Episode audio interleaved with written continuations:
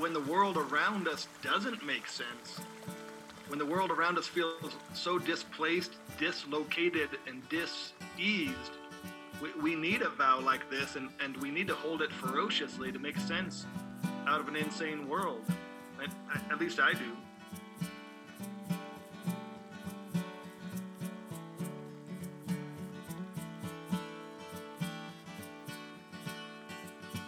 Author Stan Rushworth, who's a citizen of the Chiricahua Apache Nation, argues that there's a difference between a Western settler mindset of I have rights and an indigenous mindset of I have obligation. He says, instead of thinking I'm born with rights, I choose to think I was born with obligations to serve past, present, and future generations and the planet herself. American identity, many of us know, is often shaped specifically by a sense of freedom without responsibility, as if we're answerable to ourselves and no one, or nothing else.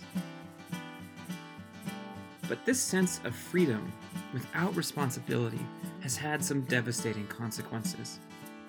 Most explicitly shown, perhaps, during the COVID 19 pandemic. Many Americans routinely defied mask mandates and social distancing guidelines in the name of personal liberty and individual freedom. A shared sense of obligation to one another rarely made its way into this discourse or was seen as a partisan rebuttal. That's just one example, of course. There are many others. The ubiquity of the automobile in the United States might be another as would a lack of guaranteed paid parental leave or universal health care. Examples such as these seem like proof that Americans often feel little to no sense of shared obligation to one another, much less the planet. But for those of us who see this way of being as undesirable, who feel drawn to a sense of obligation but who've also been raised with this sense of entitlement, people like me, what might be the path that leads us back to a renewed sense of obligation to our neighbors, past, present, and future, and to the earth? How might we begin to walk the way that leads to right relationship and incorporate the sense of obligation into our daily practice? These kinds of questions are exactly what we set out to explore in today's episode. If this is your first time joining us, my name is Zach Martinez, and I'm the pastor of Sojourn Mennonite Church in Fort Collins and Greeley, Colorado. With me today are Todd Wynward, the executive director of Taos Initiative for Life Together, or TILT, and Daniel Ryno Herrera, the man some call the high priest of the Watershed Way, which is a quote, shared life way that brings together diverse people around common causes. The goal of this series is to invite a conversation around becoming a place based people, finding ways to live in greater harmony with our neighbors and with the lands we inhabit. As we heard last time, becoming a place based people comes with certain criteria and requirements that include listening to and committing to live in ways that honor the original inhabitants of the land and committing to live in ways that benefit the land and those we share it with. In other words, it means choosing to set aside the mindset of the colonizer and choosing to belong. It means choosing to live more with a sense of obligation than with a sense of entitlement or individual rights. Today we begin that journey, and perhaps we will be surprised how far it will take us. I'm glad you're able to walk with us today once again, my name is Zach Martinez. I'm joined by Todd Wynward and Daniel Ryno Herrera. This is the Path to Restoration podcast.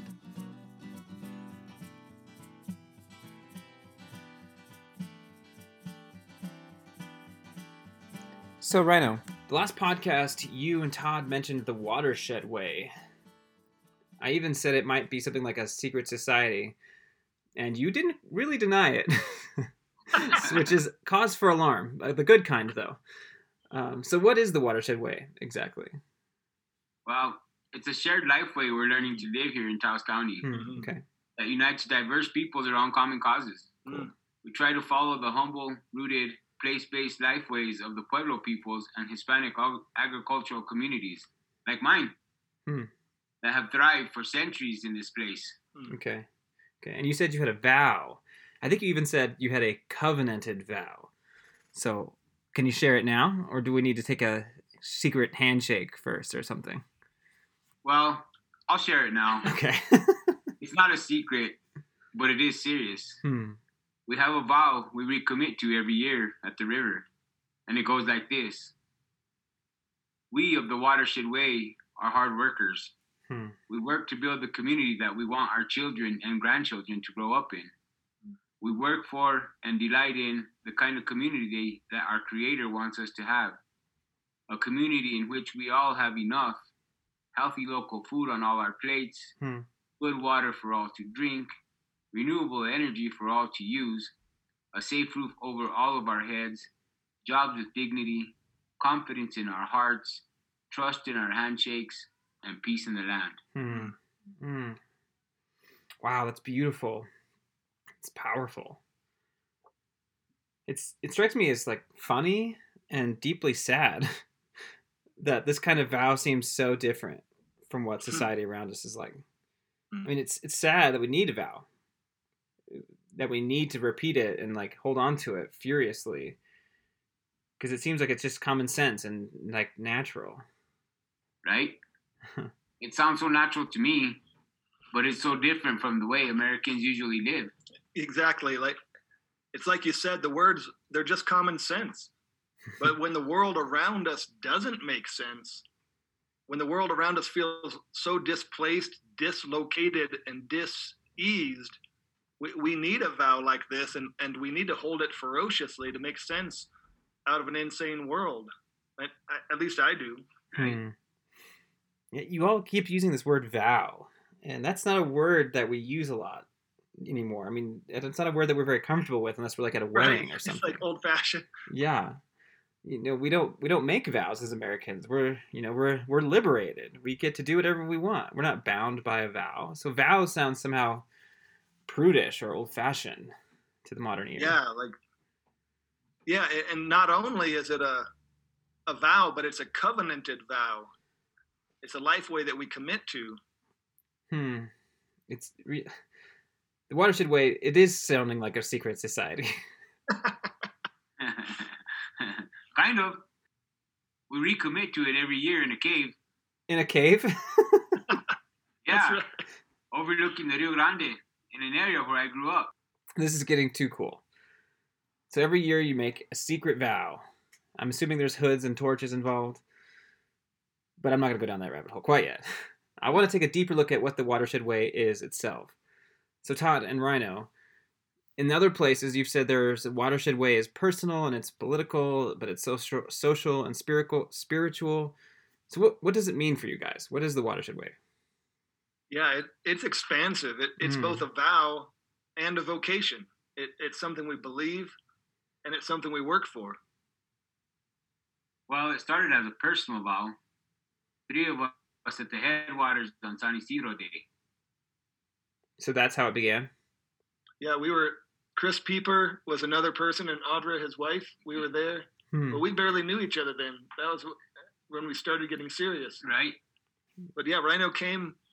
Ryno came with a prayer. He came with that Saint uh, the San Isidro prayer, and I didn't know who this guy really was yet. And I was like, "Where did this prayer come from? this came like straight out of the heart of God."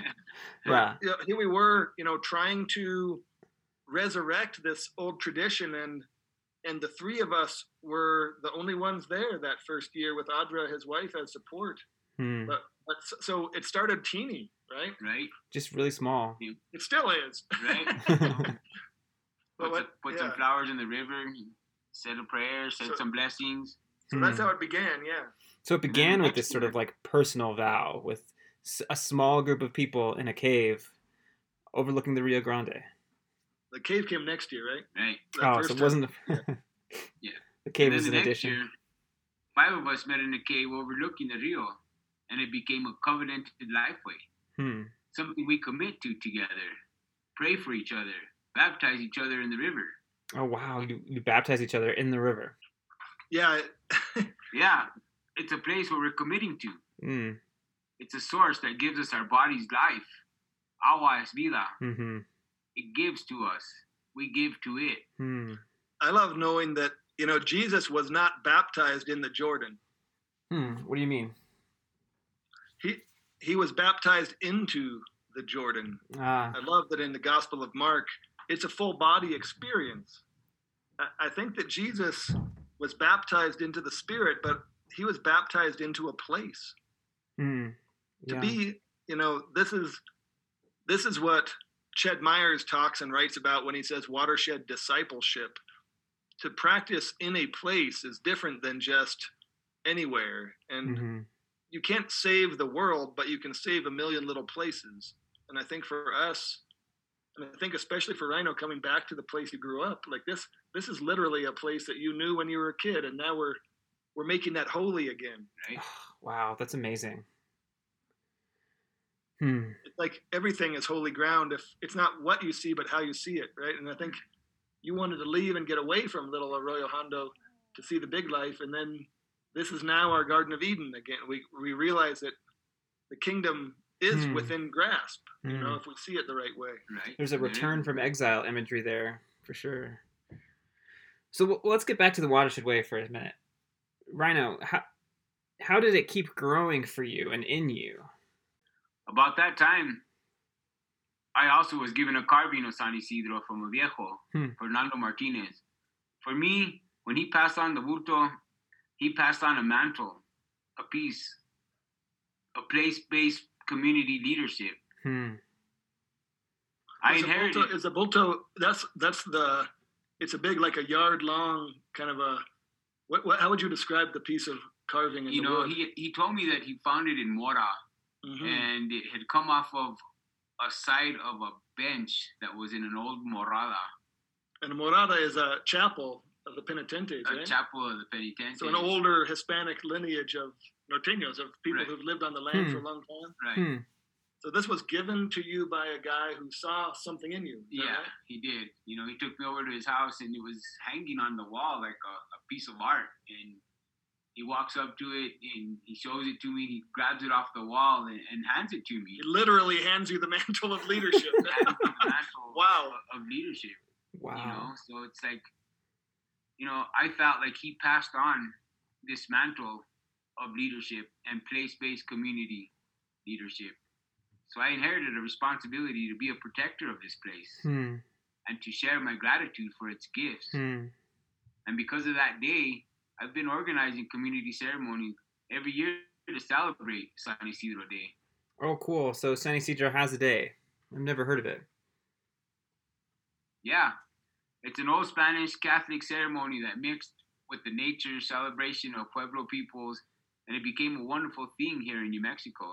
Hmm. However, though, San Isidro Day has fallen into neglect in most places, and we've lost connection to the land here in Taos. Yeah, so a lot of places I've I've looked around northern New Mexico and, and Albuquerque is doing a similar thing that they before us started resurrecting the tradition and some of the older viejos, some of the older men could teach others and it became an interfaith land-based uh, acequia loving water loving blessing that was embraced by more than just Catholics and so Hmm. we've started doing that here Right. I, I want to go back just that handing of leadership reminds me, Zach, just because you and I are theologians at times, like that's what the ancient prophets did. They literally breathed the spirit into the next one and handed the clothing or the mantle. And like, yeah, that doesn't happen in like modern day anymore. That sounds like Hmm. some Old Testament or some fiction, you know, It's a it's a pretty powerful thing though when those kinds of things happen. Um, like undeniably powerful. Yeah. right? Was- you can't go to bed the same man anymore. no, it's thinking. It reminded me a little bit of when I became the pastor of my church. I went to the the last service that the uh, previous pastor was um, when he was leaving, and I, he was last Sunday, and he brought me up to up on stage and says like t- he's like today I'm Moses and you're Joshua, and Mm. like I'm handing over the call of, of this church, and I'm handing it off to you. And I, w- I wonder if there's like there's probably places that we could go with that and how yeah, this well, works. I wonder. I'm I'm going right to Spider-Man. So okay. I, I want to take that that trope from Spider-Man and turn it around. You know, Uncle Ben always is telling Peter, with great power comes responsibility, comes Hmm. great responsibility. But in this case, with great responsibility comes great power. Mm. And, and that's truly what I've found in, in you, Ryno, and, and what I'm seeing in, in the movement is you were given the responsibility because he saw something in you that was of the lineage Mm. Of what he knew was right and true. And he never knew the term watershed way. That's something we've crafted. Mm. But but it's carrying that power and realizing that the people need a prophet. The people need, you know, without vision, the people perish. And I think the vision that you've crafted with that prayer and that we've crafted with the watershed way, it's something that gives people hope and inspiration in a very, very hopeless and worried time.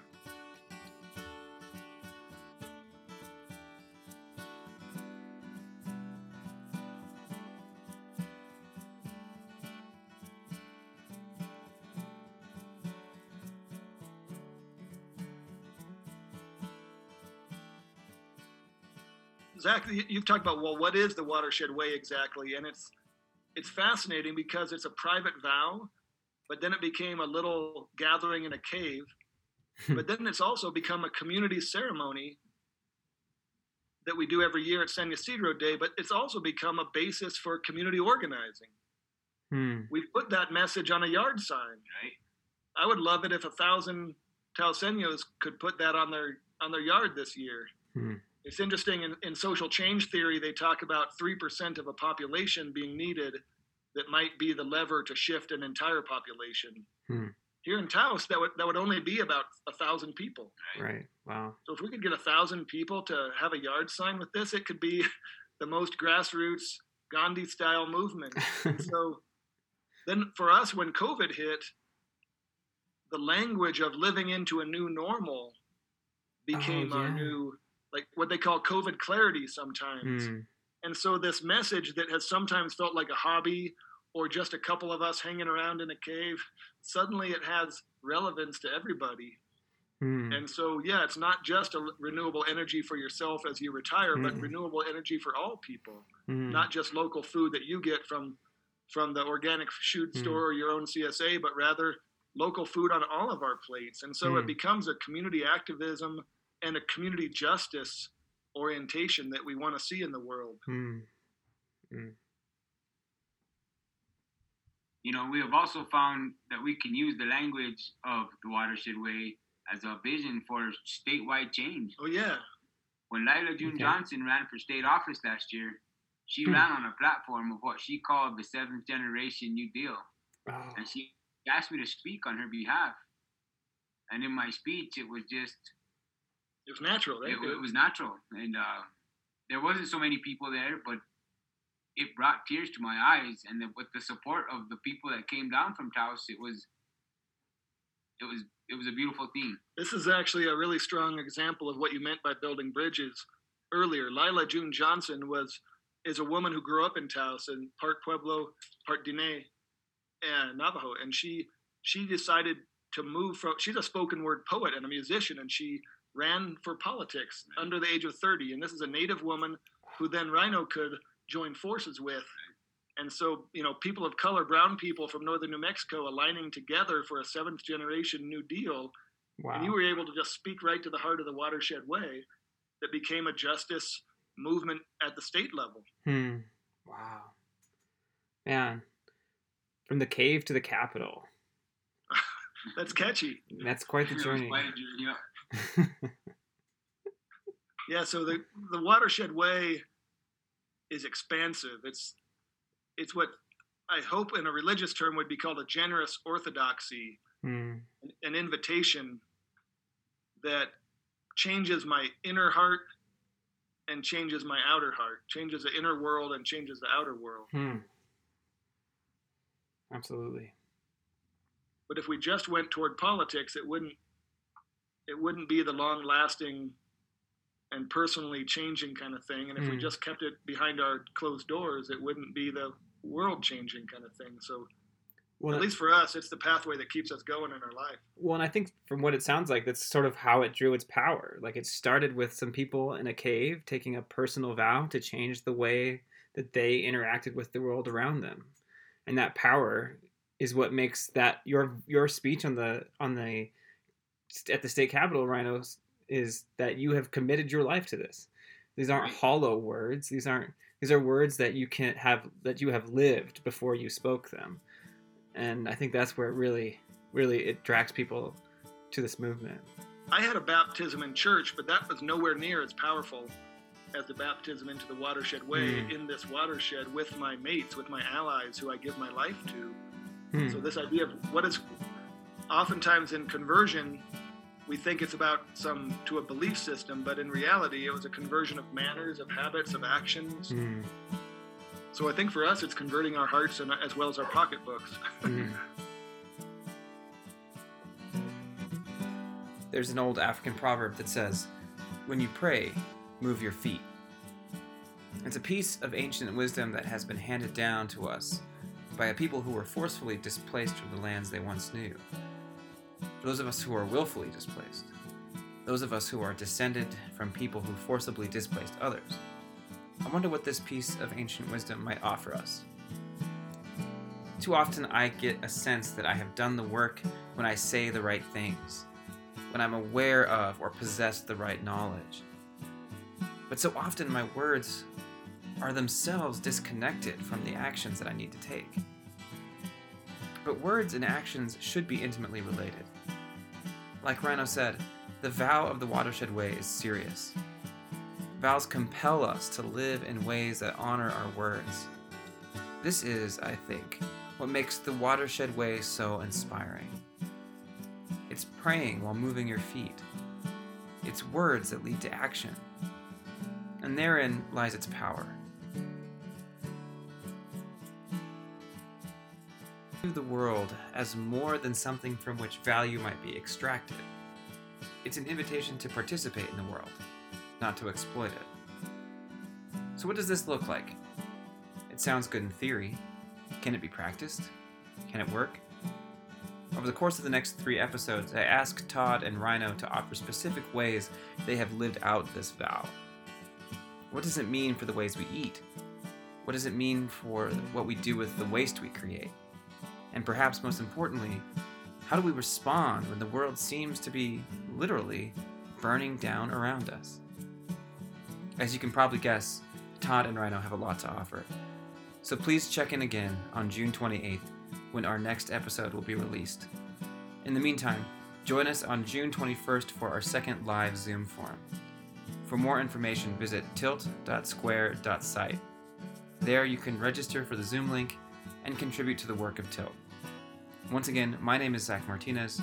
I've been joined by Todd Wynward and Daniel Ryno Herrera. Music has been provided by Ray Metzler. This has been the Path to Restoration podcast.